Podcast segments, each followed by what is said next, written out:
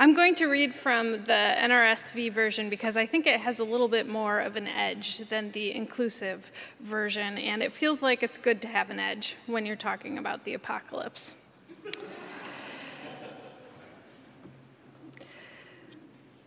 When some of them were speaking about the temple and how it was adorned with beautiful stones and gifts dedicated to God, he said, as for these things that you see, the days will come when not one stone will be left upon another, all will be thrown down. They asked him, Teacher, when will this be, and what will be the sign that this is about to take place? And he said, Beware that you are not led astray. For many will come in my name and say, I am he, and the time is near. Do not go after them. When you hear of wars and insurrections, do not be terrified, for these things must take place first, but the end will not follow immediately. Then he said to them, Nation will rise against nation and kingdom against kingdom. There will be great earthquakes, and in various places famines and plagues, and there will be dreadful portents and great signs from heaven. But before all of this occurs, they will arrest you and persecute you. They will hand you over to synagogues and prisons, and you will be brought before kings and governors because of my name. This will give you an opportunity to testify, so make up your minds not to prepare your defense in advance. For I will give you words and a wisdom that none of your opponents will be able to withstand or contradict. You will be betrayed, even by parents and brothers, by relatives and friends, and they will put some of you to death. You will be hated by all because of my name, but not a hair on your head will perish. By your endurance, you will gain your souls. Hear what the Spirit of God is saying to the church. Thanks be to God. So, we're talking about the apocalypse, the end of the world. It's the end of the world, and I feel fine. Due to the prominence of a certain strain of American evangelicalism, I think for a lot of us, when we think about the end of the world or the apocalypse, many Christians picture a violent precursor to Christ coming again. A time of spiritual warfare and mass slaughter that leads up to Jesus' return and the eventual arrival of the kingdom of heaven.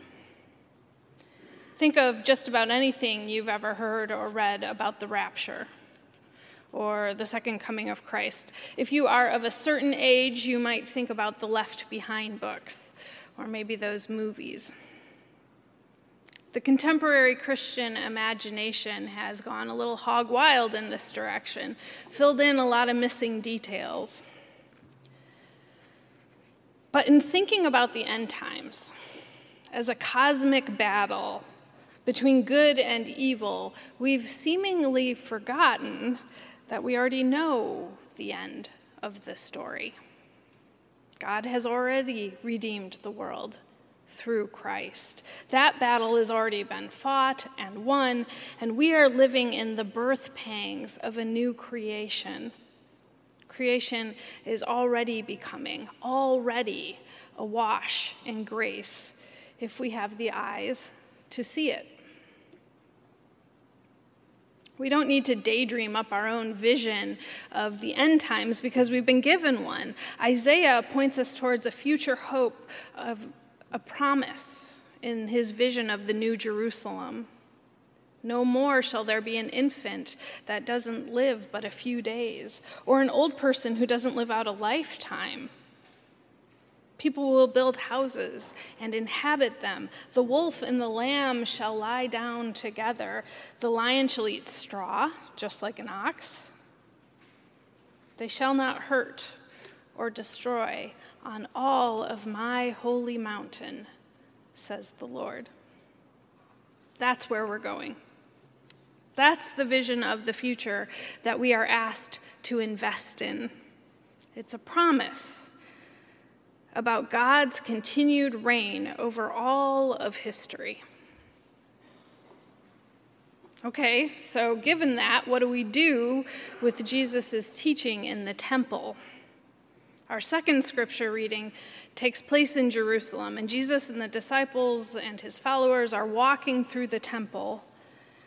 A few of them are seemingly charmed by its strength, by its beauty. Jesus hears them talking, and he retorts, saying that everything they see, all of it, it's going to come crashing down. As for these things that you see, the days will come when not one stone will be left upon another.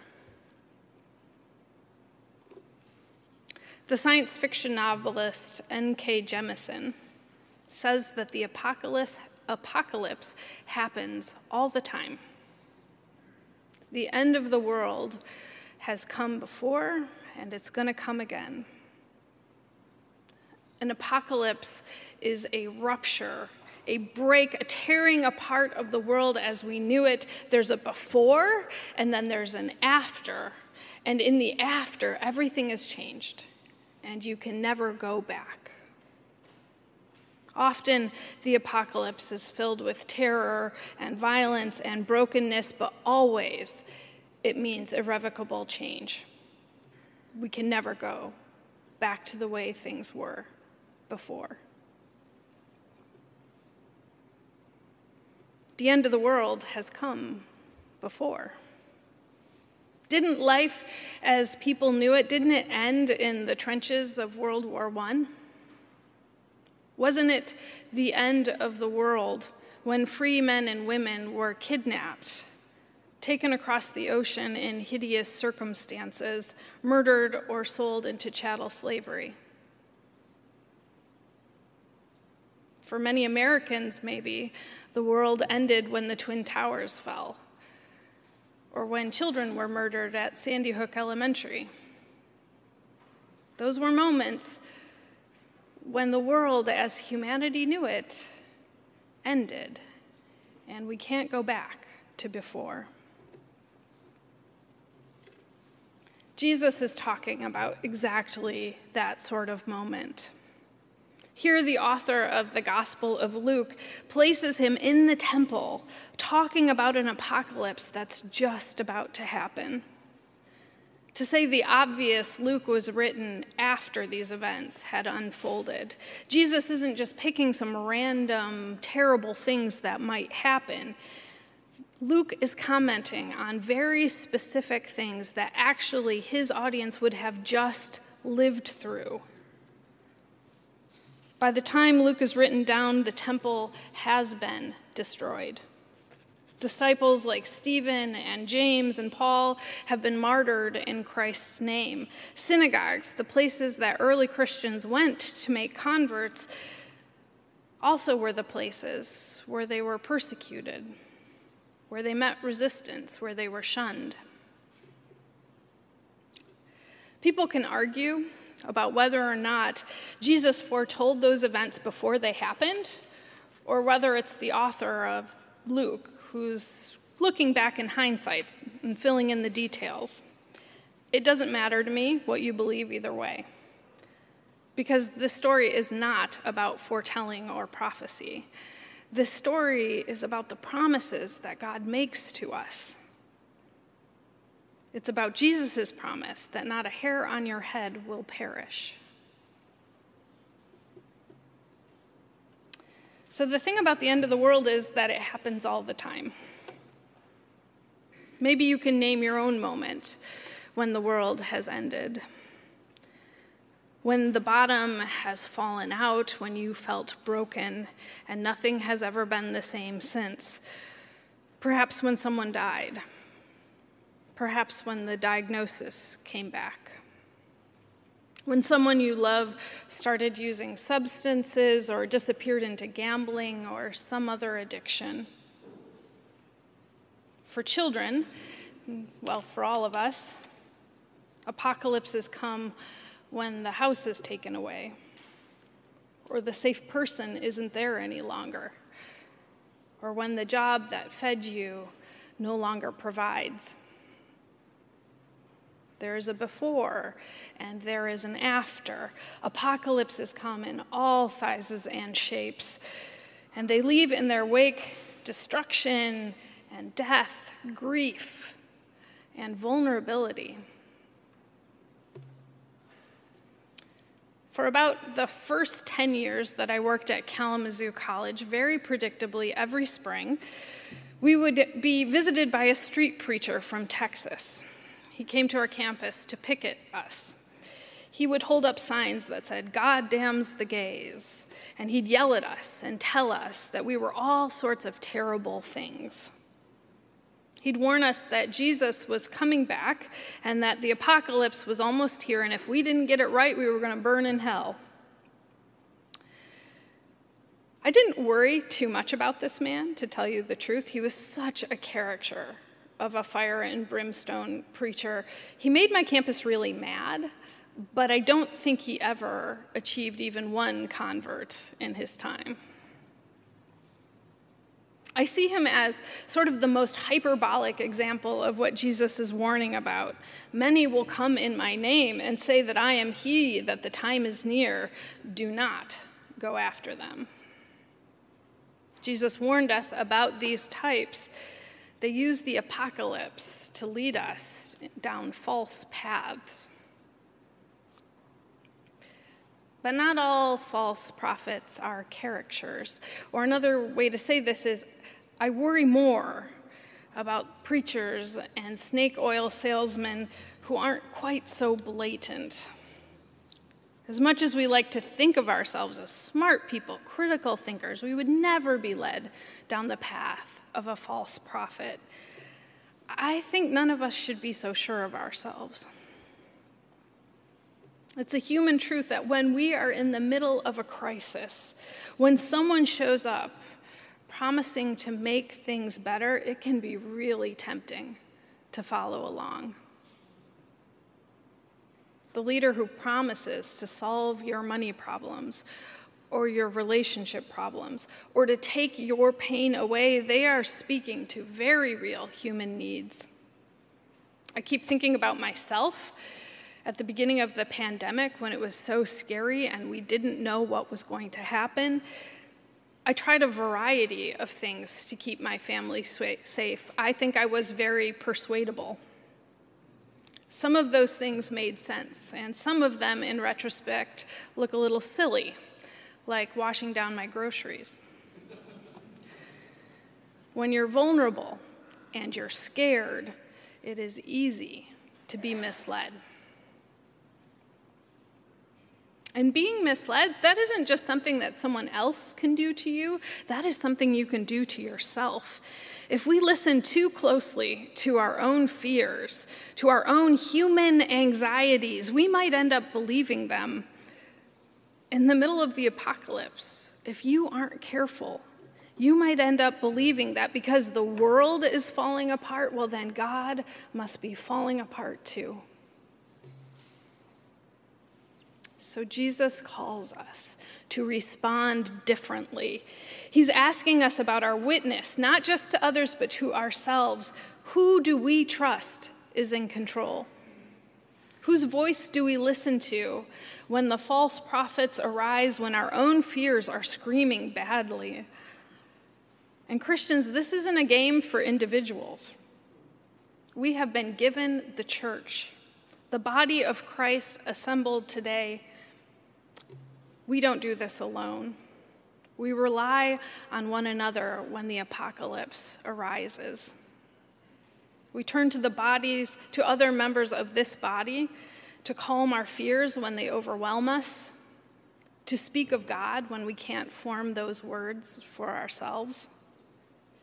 In this season of All Saints, we remember all of those Christians who have gone before us in faith, leaving us their witness. And today, as we welcome new members into this congregation, we make a promise to one another. We will be here for you. We will speak of Jesus. We will hold you no matter what happens. no matter how the world ends. Jesus asks us, Who do we stand for when the world is coming down around us? Who do we follow and where do we turn? You will be brought before kings and governors because of my name. They will give you an opportunity to testify. So make up your minds not to prepare your defense in advance, for I will give you wisdom that none of your opponents will be able to withstand or to contradict. Cling to Christ. Stick to the foundations of the faith that you have known. Trust even when you despair, because God will provide for you what you need. Jesus is offering us encouragement, a promise. When the whole house of cards comes crashing down around you, God will still be there. The temple may fall, but God won't. A pandemic might rip through your country. Democracy may fail. Institutions may undercut or desert you, but God will not. You may even lose people you love, but God will hold them and God will hold you in even the worst moments. I wish it was as simple as saying that God is promising that nothing bad will ever happen to you. There's a tension in this passage, right? Jesus starts by telling us all the terrible things that are about to happen, and then he ends by saying, Not a hair on your head will perish. And that duality, it seems to me, that's just the truth of life here on earth. The kingdom of God has these amazing moments when it breaks through and you can see and feel and know Christ in your midst. And then there are also other moments, so impossibly awful that they take your breath away. Yet, even on the worst day, it's already been redeemed because there is nowhere you can go and nothing you can do that God does not go before you. When I think about the end times, I sometimes wish that I could fast forward, kind of like in a novel, skip to the end, read the last page. I'd like to know how it all ends. But then again, I suppose that that is only the providence of God. Our job is to trust that God is already there, already before us, leading us into the promised land, into that peaceable kingdom. And though this world, with devils filled, should threaten to undo us, we will not fear, for God hath willed his truth to triumph through us. Amen, and thanks be to God.